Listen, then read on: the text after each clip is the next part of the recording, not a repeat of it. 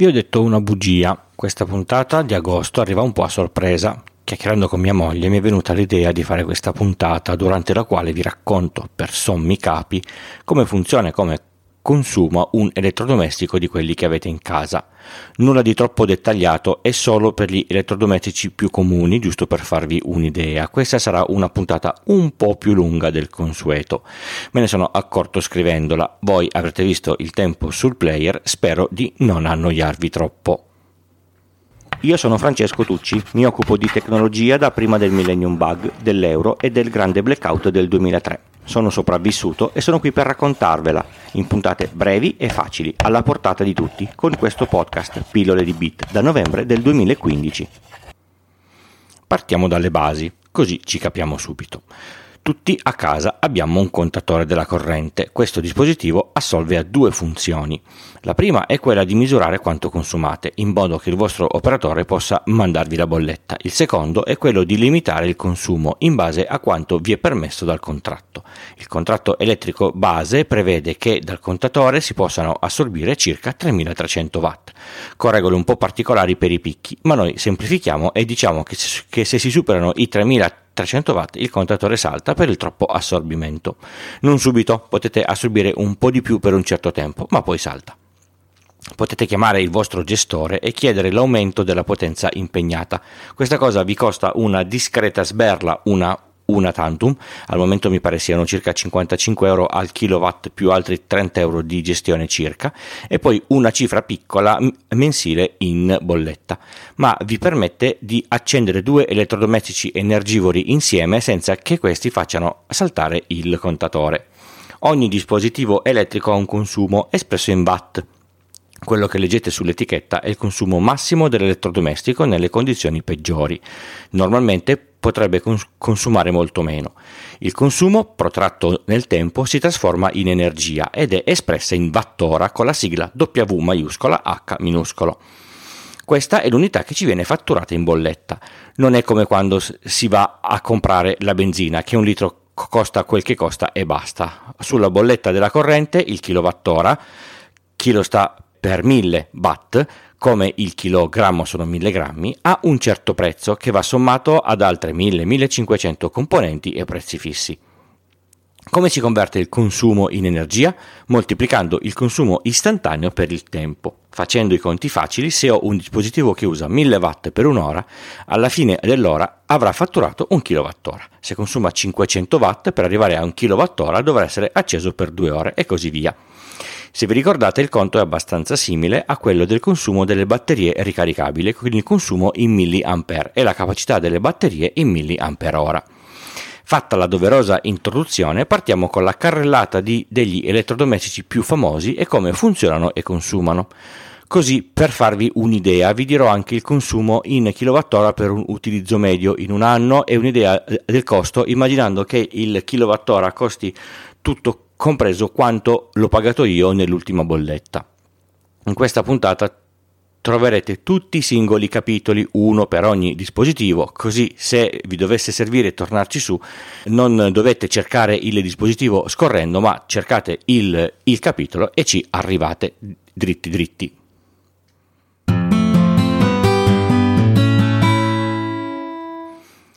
La lampadina, che spero ormai tutti abbiate passato a LED, ha un consumo costante quando è accesa. Una lampadina da 10 watt, da quando la accendete a quando la spegnete, consumerà 10 watt.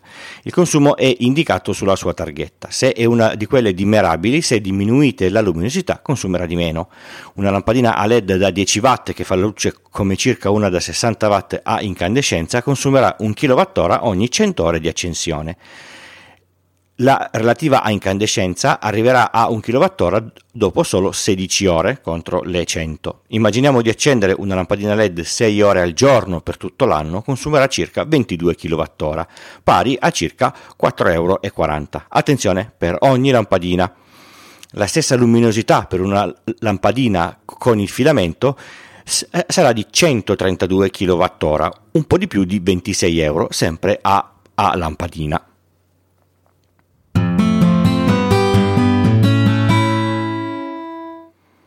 Il frigorifero è un po' più complesso di una lampadina e ha la caratteristica che è acceso sempre tutti i giorni di tutto l'anno. A grandi linee il frigo ha un compressore che da nome comprime un gas che espandendosi sottrae calore che poi andrà a dissipare nell'ambiente esterno. Se avete notato uno dei lati del, del frigorifero è, è sempre più, più, più caldo, tipicamente quello lì dietro o una delle due fiancate. Il consumo è dato dal compressore che gira e che consuma energia. La meccanica è simile a quella del condizionatore dell'auto. Se lo accendete, l'auto, soprattutto se di piccola cilin- cilindrata, va un po' di meno perché il, compressore consuma ener- energia. I vecchi frigoriferi funzionano a intermittenza, il compressore attacca e raffredda il massimo possibile fino a che la temperatura di frigo e freezer non raggiungono il livello desiderato, poi si spengono. Quando la temperatura sale, allora si riaccendono e così via per sempre fino a che non si rompono. I frigoriferi moderni con l'inverter, non è questa la sede per, per spiegarlo, invece girano sempre, ma solo consumando l'energia necessaria per mantenere la temperatura. La differenza è che consumano meno, ma in modo più costante. Questo è quello che, che vi vendono. Io ho un inverter e uno più vecchio. Quello vecchio è circa del 2012 e consuma circa 60 watt per un'ora e poi non consuma niente per l'ora successiva. Quello nuovo è del 2016 e la curva del consumo è identica, ma al posto di consumare 60 watt ne consuma 25 e è circuito inverter. Ovviamente più sforzo si fa fare al frigo, più, più, più consuma. Se il freezer è pieno di ghiaccio si sforza di più, se il frigo è sempre aperto anche, se è in una zona della casa dove batte il sole pure, più deve raffreddare più consuma, quindi quell'ora diventa più di un'ora. Il calcolo del consumo annuo del frigo che è acceso sempre è più complesso, si basa in quanta roba c'è, c'è dentro, quanto è calda quando la mettete dentro, se, se viene regolarmente tolto il, il, il, ghiaccio, quanto sovente lo si apre e così via. Un frigorifero normale, moderno, di, di sua targa, consuma in, intorno ai 200 kWh all'anno, che equivalgono circa 40 euro. I miei due, senza contare l'apertura porte, consumano rispettivamente quello vecchio 362 e quello nuovo 109 kWh all'anno, 72 e 22 euro. Quello nuovo è un po' più economico.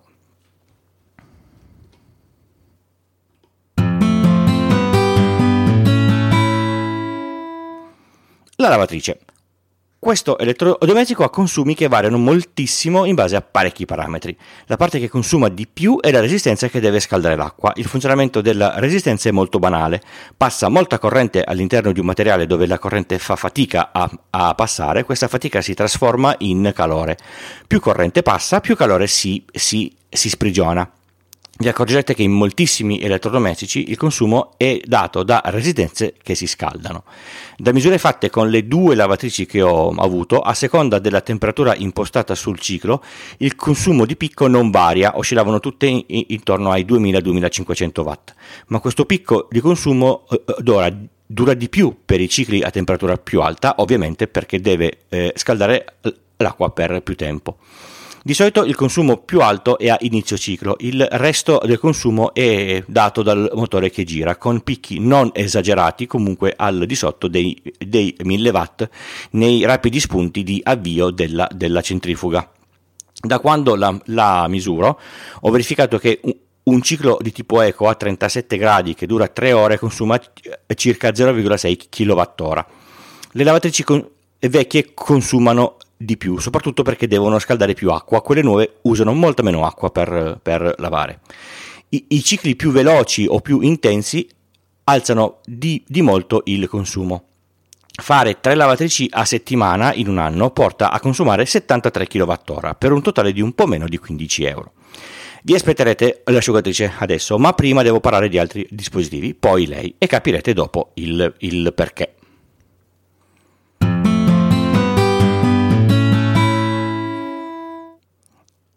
Il phon lo, lo, usiamo tutti per asciugarci i capelli dopo la, la, doccia. Io no, perché ho i capelli talmente corti che quando esco dalla doccia sono già asciutti.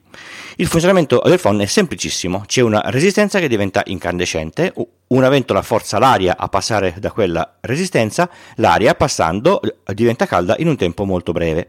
L'aria calda raggiunge i capelli e il calore fa evaporare l'acqua, così i, i capelli si asciugano.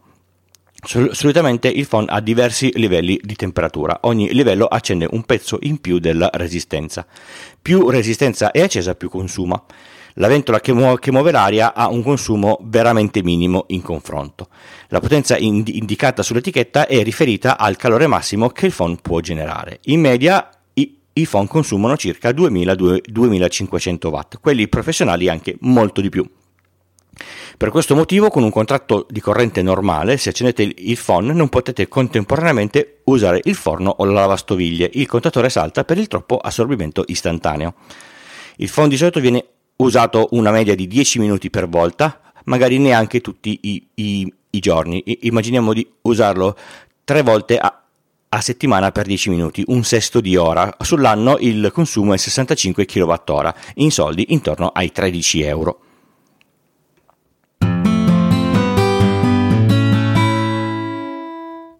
Il caldobagno. Avete presente quell'oggettino piccolo che programmate per accendersi un'ora prima di entrare in bagno e che ve lo fa trovare bello caldo in inverno quando vi alzate eh, dal letto? Funziona esattamente come il phon, una resistenza, una ventola e circa 2000 watt di consumo. Magari acceso un'ora al giorno da ottobre a, a, a febbraio, perché la, la, mattina vi alzate presto e i termosifoni non sono ancora eh, accesi. 5 mesi, 300 kWh in, in, un, in un anno, esatto, 300 per 60 euro. Davvero vale, vale la pena spendere tutti questi soldi? Pensateci.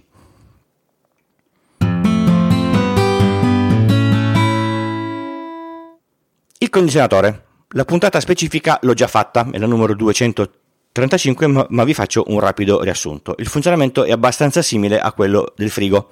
Un compressore comprime un gas che quando si decomprime assorbe calore e diventa freddo. Passando il gas all'interno di un radiatore lo raffredda, se io soffio dell'aria all'interno di un radiatore freddo, o il contrario del funzionamento del phon, l'aria si raffredda. Raffreddandosi ho anche una bellissima funzione che trattiene eh, la parte umida che, che, viene scaricata poi da qualche parte. L'ho detto, è una descrizione molto semplicistica per quella precisa tornate alla puntata 235. Il gran consumo lo fa il compressore. I modelli più vecchi hanno il compressore che lavora in modo on-off, funziona al massimo della potenza o non funziona. I modelli più moderni hanno la funzionalità inverter a seconda della necessità di raffreddamento chiesta dal telecomando. Consumano in modo abbastanza lineare con un picco di partenza e poi si assestano su un consumo stabile molto più basso. Sempre i più moderni hanno la funzione di pompa di, di, di calore, sempre sfruttando la capacità termica del gas questo viene usato per scaldare il radiatore in modo che l'aria passando fa come il, il phon e viene scaldata. Anche in questo caso esce bella asciutta. È anche possibile non variare la temperatura dell'aria, ma solo togliere la parte umida. D'estate pare che, che raffreddi, ma quando c'è molta afa, la sola deumidificazione eh, dà parecchio sollievo. Passiamo ai consumi. Il classico pinguino o condizionatore portatile su rotelle comp- comprato circa 5-6 anni fa sia in raffreddamento che, un, che in deumidificazione consumava puliti 1000 watt. Qui fare un conto anno è impossibile, dipende da troppi fattori, c'è chi lo usa tutto il giorno, chi solo due ore per raffreddare una, un, una, una stanza, chi solo per una notte, poi dipende da quanto fa caldo ogni, ogni estate. La regola empiricamente è che ogni ora è un kilowattora. A casa nuova ho un impianto con una unità esterna e tre dispositivi interni, con un inverter e una, e una e, e, e pompa di, di, di, calore. Il consumo per raffreddare, riscaldare e deumidifica, deumidificare scusate, è circa lo stesso, varia a seconda della temperatura esterna e in base a quella che si regola internamente. Il primo spunto, quello che serve per abbassare la temperatura in casa, lo fa ehm, lavorare tra 1000 e 2000 watt per un periodo tra un'ora e due ore, poi si stabilizza per una sola stanza, di solito si assesta sotto i 400 watt, per due non supera i, i, i 600 watt, ma a 27 gradi sta abbondantemente sotto i 500 watt. Un conto per 8 ore di condizionatore acceso in condizioni come descritte e facciamo 2 kW per le, le, le 2 ore e il resto a 500 watt fa un totale di 7 kWh per 1,40 euro circa. Attenzione per 8 ore, quindi per una giornata, mettiamola eh, così.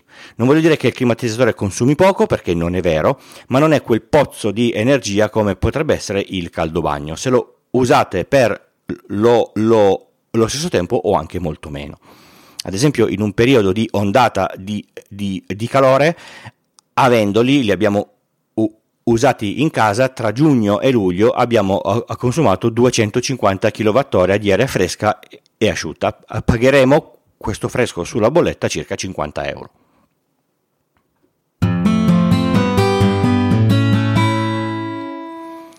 L'asciugatrice, da quando ce l'ho la adoro, la lavatrice finisce di lavare, butto dentro quello che si, che si, può mettere perché è bene saperlo, non tutto può finire in asciugatrice, lei lavora per un periodo che varia da 1 a 2 ore ed ecco che esce tutto morbido e asciutto. Ma come fa? Ecco perché ho aspettato.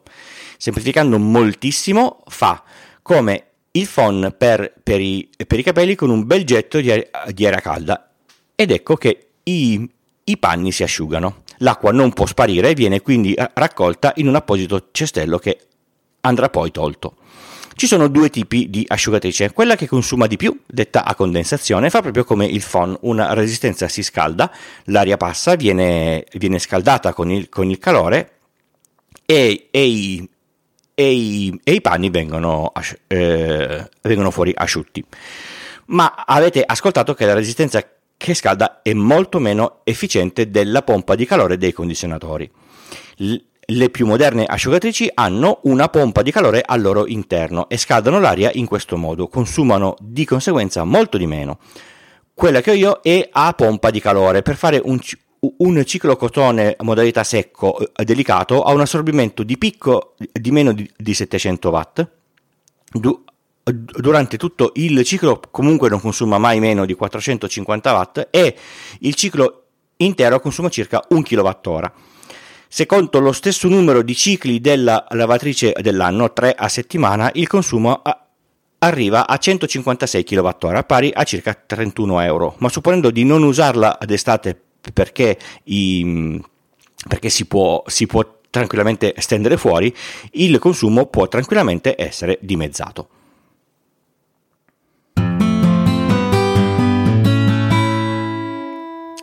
Qual è il modo più veloce per avere l'acqua bollente in casa? Il fornello a induzione? No. Il forno a, a microonde? No.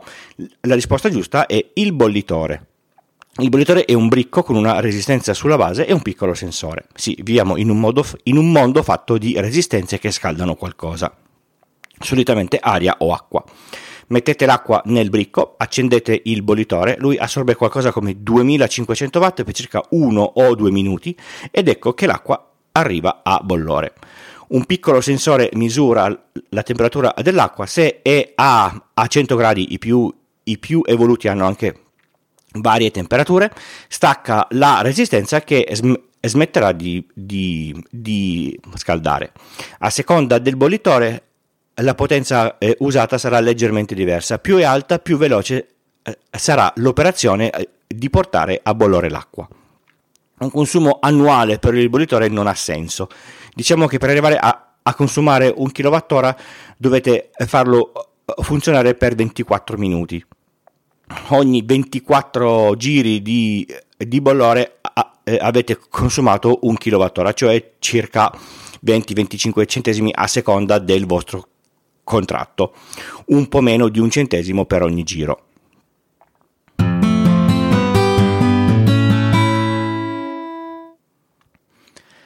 Su come funziona la, la moca avete una puntata dedicata alla 51 vecchissima.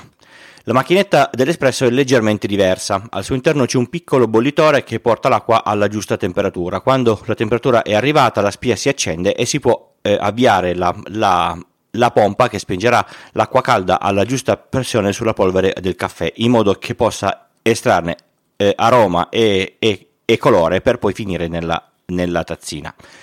Nella mia macchinetta per tutta questa procedura tra preparazione e emissione del caffè ci vanno circa 3, 3, minuti.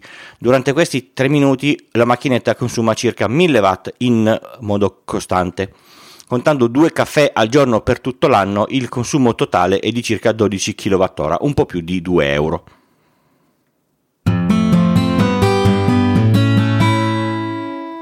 Il forno. Ovviamente mi, mi, soffermo sul forno elettrico normale, niente cose strane come pirolisi o il, il, il vapore perché non ce l'ho e non so come funziona. Neanche a dirlo, qui ci sono delle resistenze che scaldano una camera ben coibentata, meglio eh, e coibentata meglio è. C'è una prima fase durante la quale il forno deve passare da temperatura ambiente alla temperatura impostata. In questa fase il forno consuma il massimo possibile per arrivare il più in fretta possibile alla temperatura. A nessuno piace aspettare un'ora perché il forno raggiunga i 180 gradi necessari per cuocere quello che deve cuocere. Raggiunta eh, la temperatura, il forno non consuma più fino a quando la temperatura si abbassa sotto a una certa soglia per poi riaccendersi e e, e, tornare a 180 gradi per poi smettere di consumare e così via fino a fine cottura. Il mio forno durante la prima fase per arrivare alla temperatura impostata consuma 2800 watt. Poi per mantenerla fa tanti piccoli picchi da 2800 watt alternati da consumo nullo, direi metà del tempo acceso e l'altra metà spento. In elettronica si direbbe un duty cycle del 50%. Il consumo medio per il tempo della cottura è quindi di 1400 watt, bisognerebbe fare un integrale, ma semplifichiamo. Per arrivare a una temperatura standard per, per un forno di 200 gradi ci mette circa 10 minuti. Per una cottura di un'ora il consumo è di 1 kWh per la cottura, e di circa 0,7 kWh per il preriscaldamento. Il costo è di circa 40 centesimi. A seconda del tipo di forno e della sua coibentazione, il consumo potrebbe essere più o meno elevato, ovviamente. Il forno che avevo prima per arrivare a temperatura ci metteva molto più, più, più tempo, per esempio.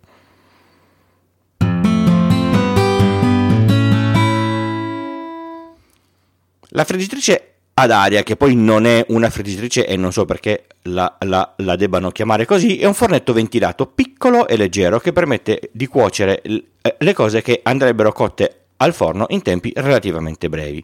Se il cibo viene spruzzato di olio è come se venisse fritto, forse per quello che alla fine l'hanno chiamata così. Il fornetto funziona come un forno normale, ha una resistenza, ma va, che si scalda e ha una ventola che fa girare l'aria. Mentre scalda, quella che abbiamo noi consuma circa 1500 watt. Dopo essere arrivata a temperatura ci vanno circa 5-7 minuti, quindi molto meno del forno.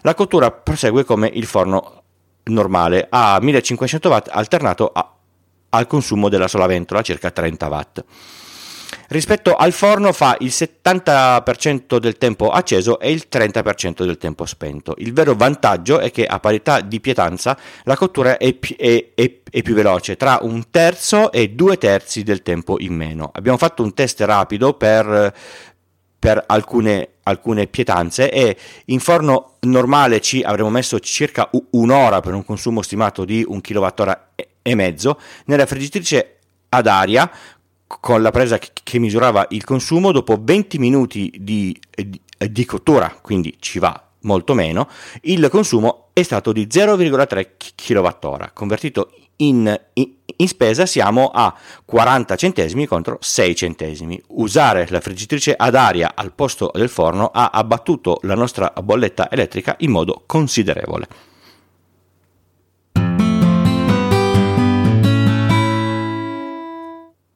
La lavastoviglie è uno degli elettrodomestici più social che possiamo avere in casa. Finita la, la, cena, mettiamo tutto dentro, mettiamo la tab, schiacciamo un bottone, lei parte e lava tutto. A fine ciclo è tutto pulito solo da mettere via. In media, lavare a mano tutte le stoviglie che stanno in una lavastoviglie a, a pieno carico, oltre che maledettamente noioso, consuma molta più acqua rispetto a un ciclo di lavastoviglie, consuma più detersivo e, anche se non inquina, consuma il vostro tempo, che ha sempre del, del valore. Per quello che riguarda i consumi, la si può paragonare alla lavatrice. I cicli eco sono lunghi e a temperature più basse e consumano meno. Quelli più intensivi o quelli rapidi hanno temper- temperature più alte e consumano di più. La curva è simile alla lavatrice, all'inizio deve scaldare l'acqua arrivando a consumare circa 2000 watt, poi la usa per lavare e il consumo è tranquillamente sotto i 200 watt in modo abbastanza costante. La mia ha un secondo picco verso la, la, la, la fine un po' più, più, più, corto, di nuovo di circa 2 kW. Se, dovete fare insieme lavatrice e lavastoviglie, basta farle eh, partire con 20 minuti di, di distanza una, una, una, dall'altra e il, e il contatore non salterà. Un ciclo eco della mia lavastoviglie, che è abbastanza moderna, ha 3 anni, consuma circa 1 kWh. Se la usiamo per un ciclo al giorno, a fine anno eh, arriveremo a, a, circa 360 kWh che sono 72 euro. Non poco, ma molto meglio che lavare tutti, tutte le volte le cose nel lavandino.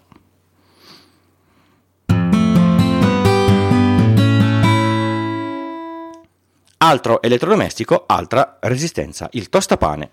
Qui la si può proprio vedere, ma non deve essere toccata inserite le due fette di, di, di, di pane, tirate giù la, la, levetta e vedete dei piccoli fili metallici eh, diventare rossi incandescenti. Ecco, quelle sono le resistenze che con il passaggio della corrente si scaldano, diventano rosse e con il loro calore tostano la vostra fetta di, di pane.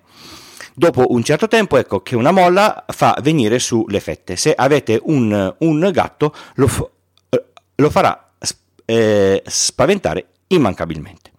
Solitamente tostare due fette di pane in modo medio eh, richiede circa 60 secondi o qualche cosa di, di, di, di meno.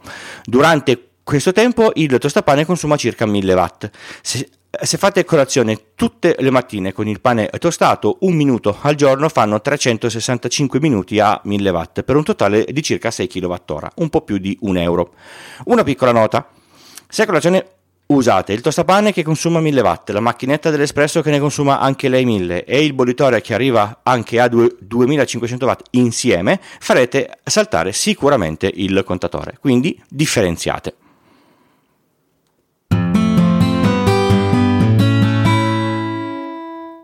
Lo scaldabagno elettrico è un grosso enorme bollitore, più lento, che però continua a mantenere l'acqua calda se non l'avete finita tutta. Immaginate di avere un, un grosso recipiente con 100 litri di acqua, immergete in questo recipiente una resistenza Madai come quella della lavatrice. Esatto, siamo sempre a parlare di resistenze elettriche. Accendete la resistenza, questa fa, fa passare la corrente scalda e lentamente scalda tutti e 100 i litri d'acqua alla temperatura che volete voi, poi si ferma. Il contenitore è coibentato, tipo una borraccia termica molto grande, ma in ogni caso la temperatura dell'acqua tenderà a scendere. Scesa sotto una certa soglia, la resistenza tornerà ad accendersi per farla tornare calda, così per sempre. Quando vi servirà l'acqua calda, questa verrà prelevata dal serbatoio, il, il, livello eh, verrà quindi rabboccato con acqua fredda. A questo punto la temperatura media dell'acqua nella caldaia si abbassa e la resistenza si, si attacca e scalda. Se prendiamo t- troppa acqua, la resistenza non riuscirà a ripristinare la temperatura e a un certo punto prenderemo dell'acqua fredda. Il consumo è talmente variabile che qui non so farvi una, una neanche una stima. Mm, eh, spiace. Quel che vi so dire è che per comodità d'uso la caldaia a gas è decisamente meglio. In fatto di, di fruizione dell'acqua calda scalda l'acqua in tempo reale e avrete sempre l'acqua calda quando la, la, la volete. Però so che se avete la casa completamente elettrica è una, è una cosa che non si può fare.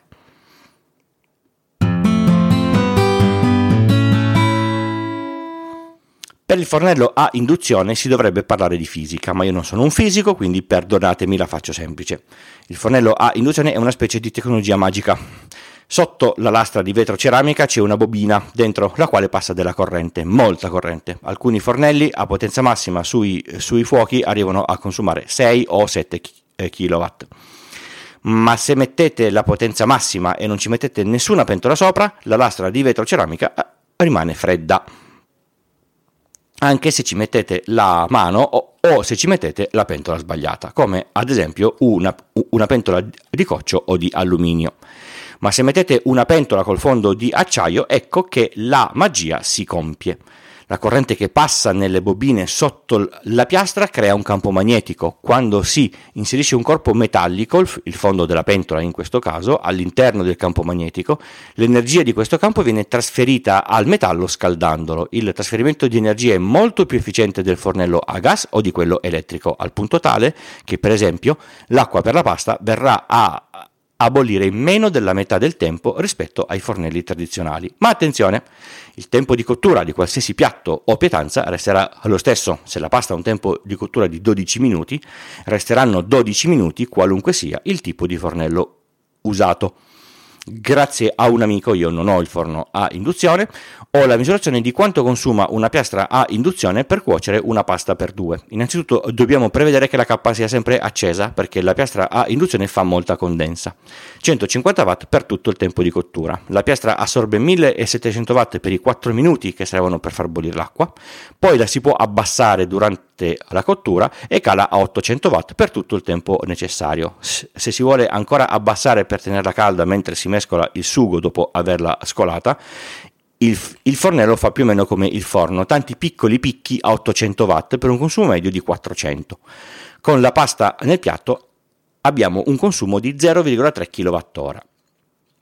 Semplificando la vita del cuoco, se facessimo la pasta due volte al giorno tutti i giorni dell'anno, avremmo un consumo annuo di, circa 220 kWh sarà certamente di più, perché se ci mettiamo che alcune preparazioni prevedono due o più pentole o una cottura più lunga, è sicuro che una piastra a induzione non consumerà mai meno di 350-400 kWh all'anno, secondo me. 400 kWh in un anno sono 80 euro. Volete un confronto con il gas? Ecco, mi dispiace, ma proprio non ve lo so fare.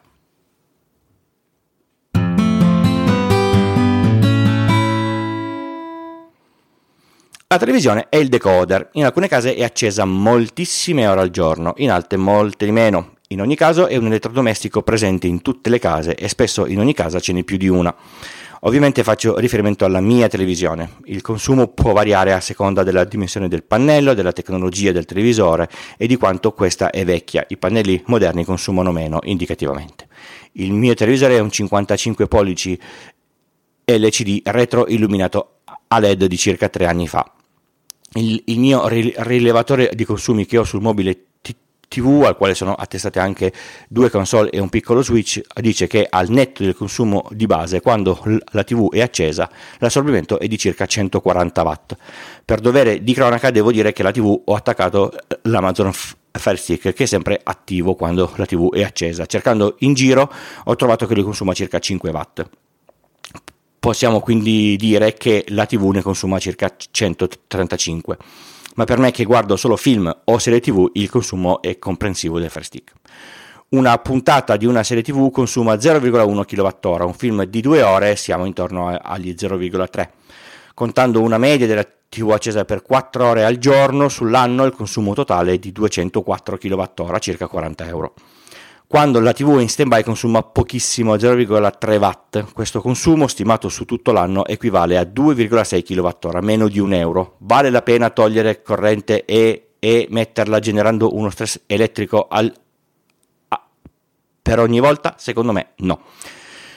Un discorso a parte va fatto per il decoder esterno se avete una TV vecchia. Il decoder in genere consuma circa 20 watt, sono andato a cercare su internet. Se non state attenti e non lo spegnete, sono 20 watt tutti i giorni, tutto l'anno, fanno 175 kWh, ben 35 euro ma se ci pensate anche spegnendolo questi 20 watt si vanno a consumare a sommare al consumo del televisore che se ha bisogno di un decoder vuol dire che è vecchio e, e consuma di più di un televisore di nuova generazione oltre al fatto che sarà di qualità inferiore sotto tutti i punti di vista.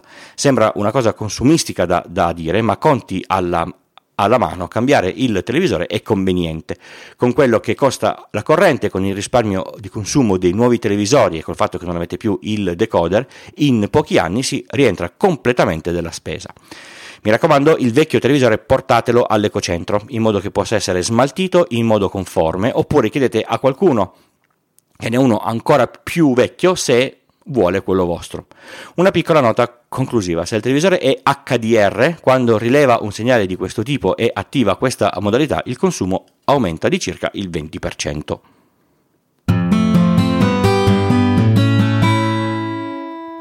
Uno dei modi con cui si usa il televisore è collegato ad una console.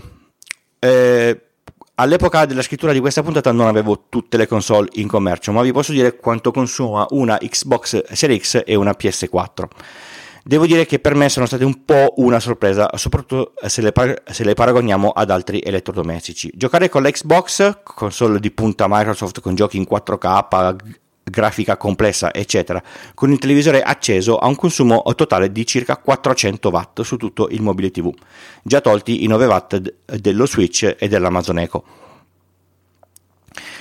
Se contate che, come abbiamo detto prima, la televisione consuma 135 watt, la console eh, da sola consuma circa meno di 300 watt. Detto sinceramente, credevo che consumasse molto di più, almeno tre volte tanto, ma forse mi ero fatto delle strane idee.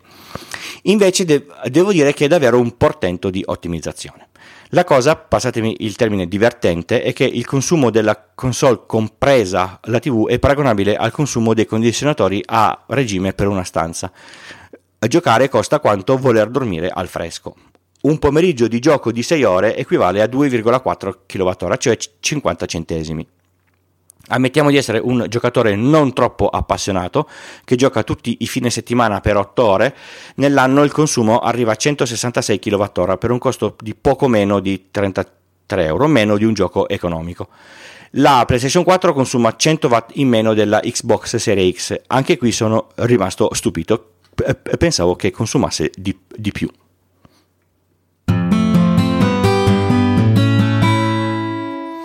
Il computer. Anche qui andiamo a scoprire un po' di sorprese, ma ci va una premessa. Un computer non ha un consumo fisso come potrebbe essere un phone, che lo accendi e consuma t- eh, tutto il tempo che sta acceso la stessa quantità di, di energia. Se, se, avete un portatile e, e, lo usate spesso in uh, batteria ve ne sarete accorti. Più usate programmi che chiedono calcoli, più il, il computer consuma.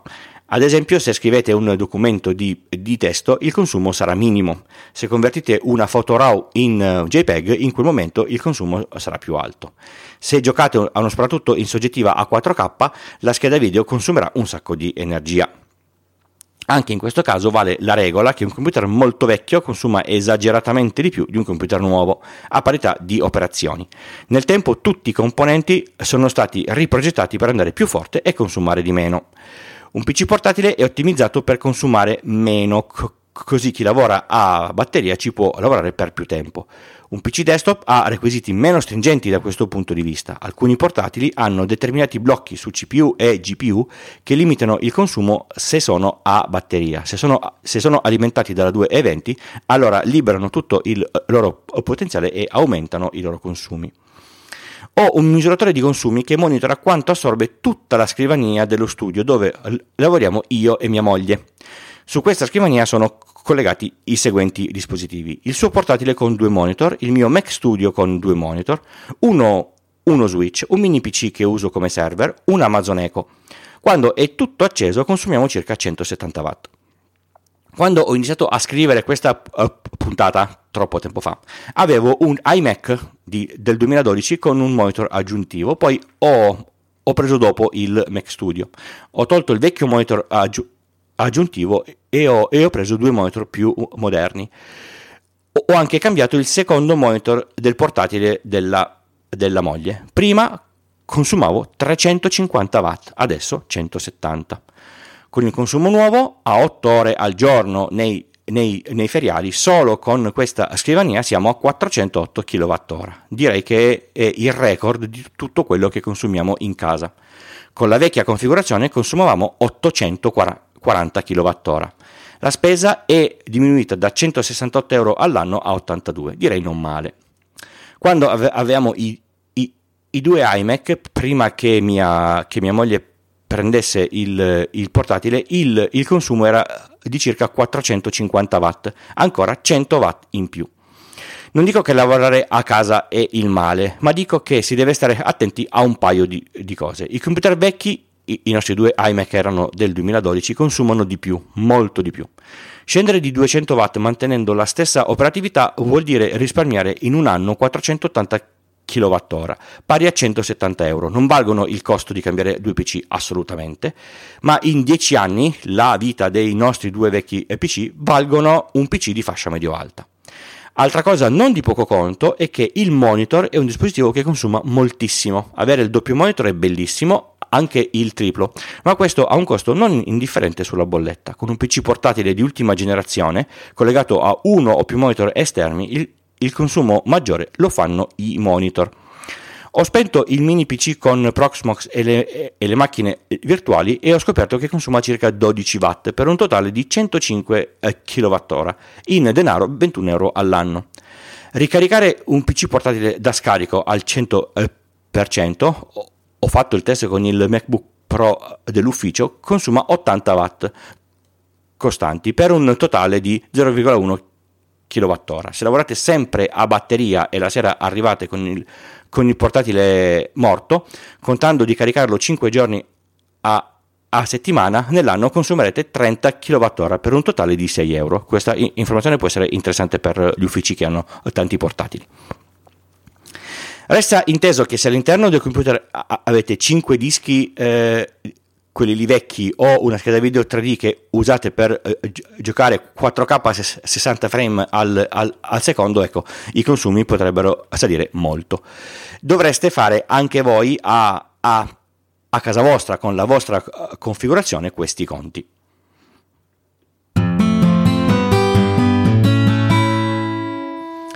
Il router è un altro di quei dispositivi che sta acceso tutti i giorni, tutto il giorno, sempre. Sono i, i, più maledetti come i mini PC di cui vi ho parlato prima, perché consumano poco, ma poco per sempre, e a fine anno fa tantissimo. Un Fritzbox base, come dato di, di targa, consuma in media 6 watt. Cosa vuoi che siano 6, 6 watt? In un anno fanno più di 52 kWh che convertito in spesa sono un po' più di 10 euro, ma consuma 6 watt in condizioni di tranquillità. Se c'è una VPN consuma di più, se ha tante wifi da gestire consuma di più, se ha un dispositivo collegato sulla USB consuma, consuma di più e così via.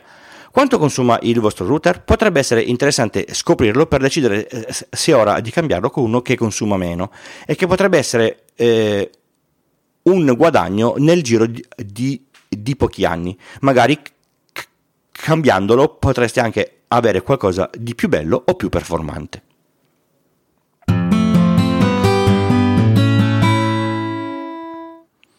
Quante volte vi ho detto che avere un NAS a casa è un ottimo modo per metterci dentro i, i dati eh, dei computer che avete in famiglia o fare i famosissimi backup?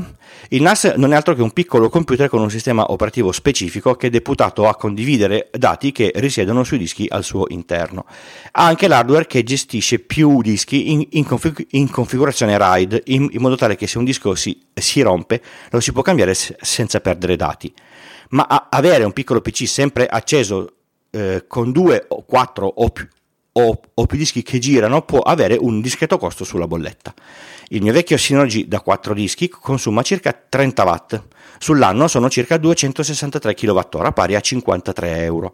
Qui si apre un discorso interessante. Un servizio di backup in cloud come Backblaze, con spazio illimitato, vi permette di avere il backup dei vostri PC a circa 70 euro all'anno. Fa riflettere, perché vista così un NAS ha un costo non indifferente all'acquisto, se prendo i, i, i, i, prezzi di oggi un NAS con 4 dischi da 6 tera costa 1500 euro e poi ha un costo di mantenimento di 55 euro ogni anno di corrente, oltre al rischio di guasto dei dischi. Ma sul NAS non ci va solo il backup, si può mettere molta altra roba e ce ne sono anche solo con due dischi che, che costano meno. Si valuta e poi si possono fare le, le, le proprie scelte.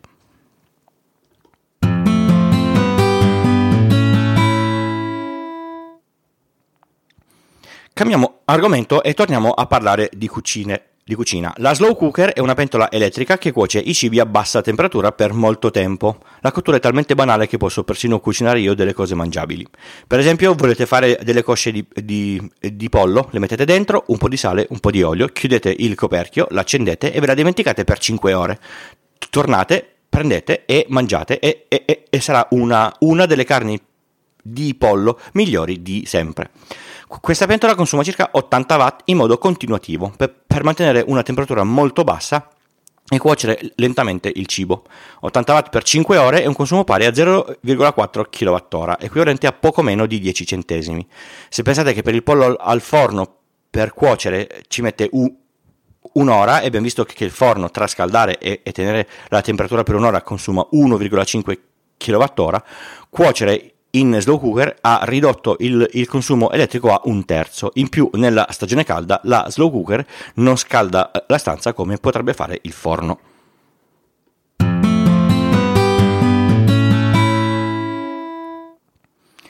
Il meccanismo di funzionamento dell'aspirapolvere è abbastanza banale. Un motore gira e aziona una, una ventola tipo quella del phon, solo che a noi non interessa la parte dove l'aria esce dal phon, ma la parte dove l'aria entra.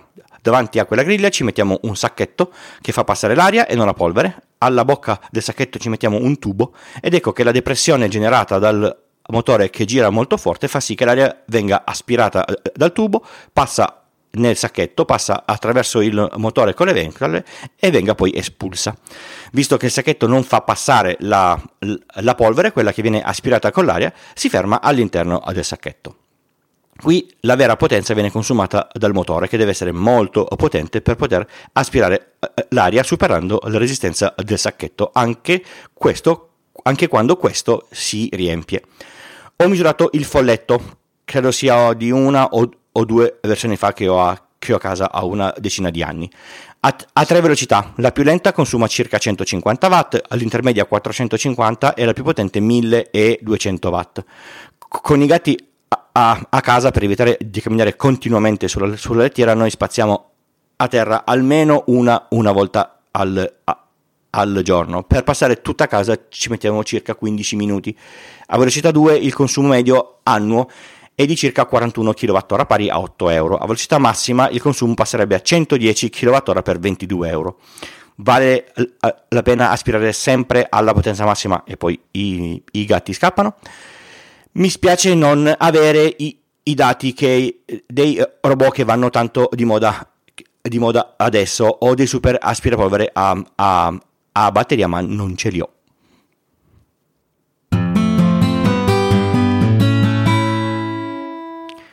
Il forno a microonde, in poche parole, emette una frequenza di circa 2,4 GHz, la stessa del WiFi, esatto, ad alta potenza. Scusate l'estrema semplificazione, questa emissione di frequenza scalda le molecole di acqua che sono nel cibo e, e di conseguenza scaldano il cibo. Questa emissione non ci fa male perché il forno ha una gabbia dalla quale queste onde ad, alza, ad alta potenza non possono uscire. I microonde senza inverter hanno l'emettitore di onde a potenza sempre massima, che a seconda della potenza scelta verrà attivato solo per una frazione del tempo. Ad esempio, se la potenza massima è 700 watt, a noi serve una potenza di 350, l'emettitore sarà attivo solo per la metà del tempo, a, eh, per esempio 2 secondi attivo e 2 secondi non attivo, un po' come il forno. Se il microonde invece è inverter, eh, l'emettitore può modulare la sua potenza in base a quanto chiesto e consumerà di conseguenza. O ho misurato che a piena potenza il mio che da 750 watt eh, ne consuma un po' meno di 1000. Per questo elettrodomestico è poco utile fare dei, dei conti perché l'utilizzo è solitamente sporadico e non continuativo o ripetitivo durante la giornata, a, a meno che non si sia soliti a mangiare cose eh, o o da scongelare o, o quelle solo da, da, da, da, da scaldare. Ricordate che se durante l'operazione di scongelamento o di, o, o, di utilizzo della, della parte della, della vaporiera, se usate la, la cosa alla, alla massima potenza, magari far partire la, la lavastoviglie non è la cosa giusta.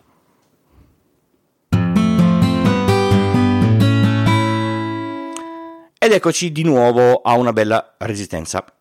Il ferro da stiro scalda una piastra di metallo che serve per rendere i, i panni tutti belli lisci. Per facilitare il lavoro si potrebbe aggiungere una piccola caldaia con una funzione di vaporiera per mandare del vapore ad alta pressione sulla stoffa, scaldarla e, e umidificarla per togliere meglio tutte quelle brutte pieghe. Tutto questo meccanismo consuma davvero un botto di corrente. Il ferro da stiro, almeno quello che abbiamo noi con la vaporiera, ha un consumo di picco di circa 2600 watt e un consumo costante che non scende mai sotto i 1800. In media due ore eh, di, di, di, stiro eh, consumano 4,4 kWh pari a circa 1 euro.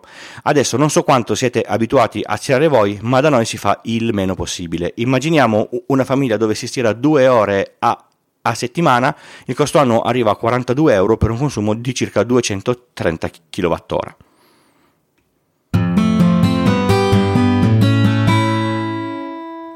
Avete presente i dispositivi Amazon, Apple, Google, quelli che si comandano con la, con la voce? Loro sono sempre accesi tutti i giorni e, e, ascoltano il comando vocale per interagire con voi. C'è chi li odia e chi ne ha sparsi per tutta casa.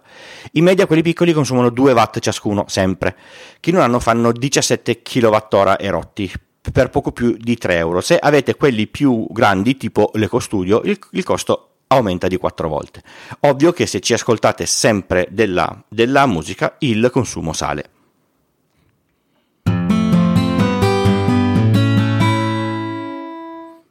Siamo all'ultimo dispositivo, se pensate che mi sia dimenticato di qualcosa abbiate pazienza, mentre scrivevo la, la puntata mi sono accorto di aver battuto quasi tutti i record di, di, di lunghezza e, e, spero di aver coperto abbastanza casistiche di cose che si trovano nelle nostre case.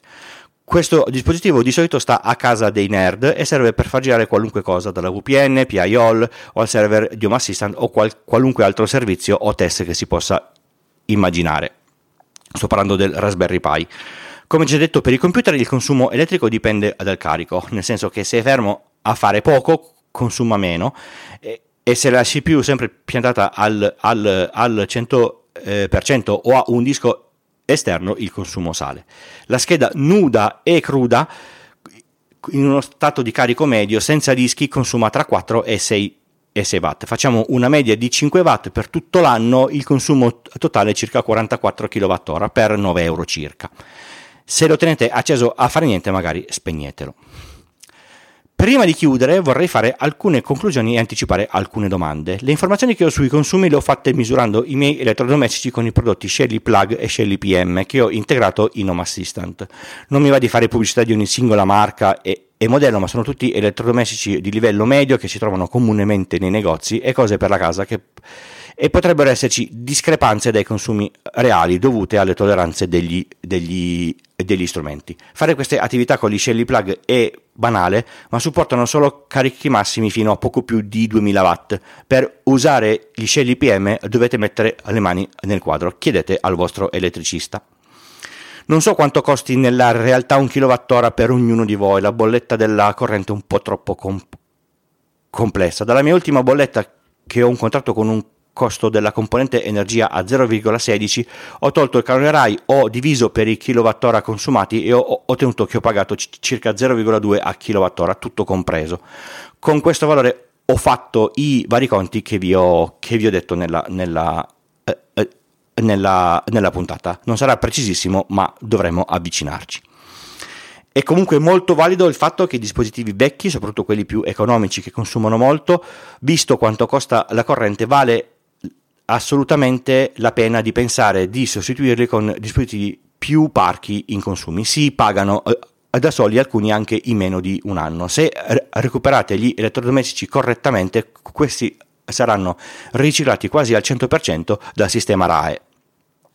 Non so se vale la pena riscaldare con la pompa di calore o con i termosifoni, che siano questi a gas o con il teleriscaldamento. Non ho le conoscenze adatte.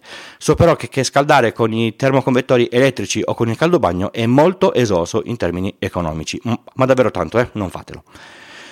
Non so neanche se è più economico il fornello a induzione o quello con il gas, non ho la minima idea di, di quanto gas ci voglia per scaldare una pentola d'acqua e cuocere la, la nostra amata pasta. L'idea di non usare eh, la lavastoviglie a pieno carico ma lavare tutto a mano per fare bene alla, alla mente non è una grande idea. Lavare a mano consuma molta più acqua che va comunque scaldata, che sia a gas o, o con lo scaldabagno elettrico. Farà partire m- mezza, mezza vuota, quella sì che è, è una cattiva idea. Si dice spesso che i caricabatterie andrebbero staccati dalla presa a muro se non devono caricare niente perché consumano poco ma inut- inutilmente. Ho fatto anche questo test, ne ho presi alcuni e li ho messi dietro a un misuratore di, di consumi senza collegare dis- dispositivi. Il misuratore legge anche i centesimi di watt e devo dire che tutti, senza di niente collegati, davano un consumo nullo, proprio 0,00. Diciamo che se ne avete uno che senza niente collegato scalda, qualche cosa non va e è bene indagare. Ringrazio Gabriele che mi ha fatto avere i, i i dati del consumo del fornello a induzione che io non ho. Scusate ancora per la lunghezza di questa puntata, ma per andare un po' nel dettaglio ci voleva tempo e, e mi ci è voluta un po' di, di, ricerca per me. La gestazione di questa puntata mi ha preso, boh, forse un anno, un anno e, e, e qualche cosa. Attenzione, l'account Twitter di Pillole di Bit verrà chiuso a fine settembre. Ricordatevi di spostarvi sull'account ufficiale Mastodon o sui miei eh, personali. I link sono tutti nel box sotto le note di ogni puntata. Pillole di Bit è un podcast di tecnologia, breve e alla portata di tutti, scritto e raccontato da Francesco Tucci. Esce quasi ogni lunedì mattina. È realizzato grazie al supporto dell'hosting Third Eye e del software di montaggio producer di ulti.media per macOS. Il podcast è diviso in capitoli per poter navigare più facilmente con la vostra app di riproduzione e, se volete, per saltare questa parte, una volta imparata a memoria. Se vi interessa una consulenza tecnica in ambito informatico, scrivetemi a pdb-tucci.b o, o sul sito pillole di bit con il punto prima dell'it trovate tutti i link e riferimenti delle cose dette in puntata e le modalità per sostenere economicamente il podcast e ricevere i bellissimi gadget.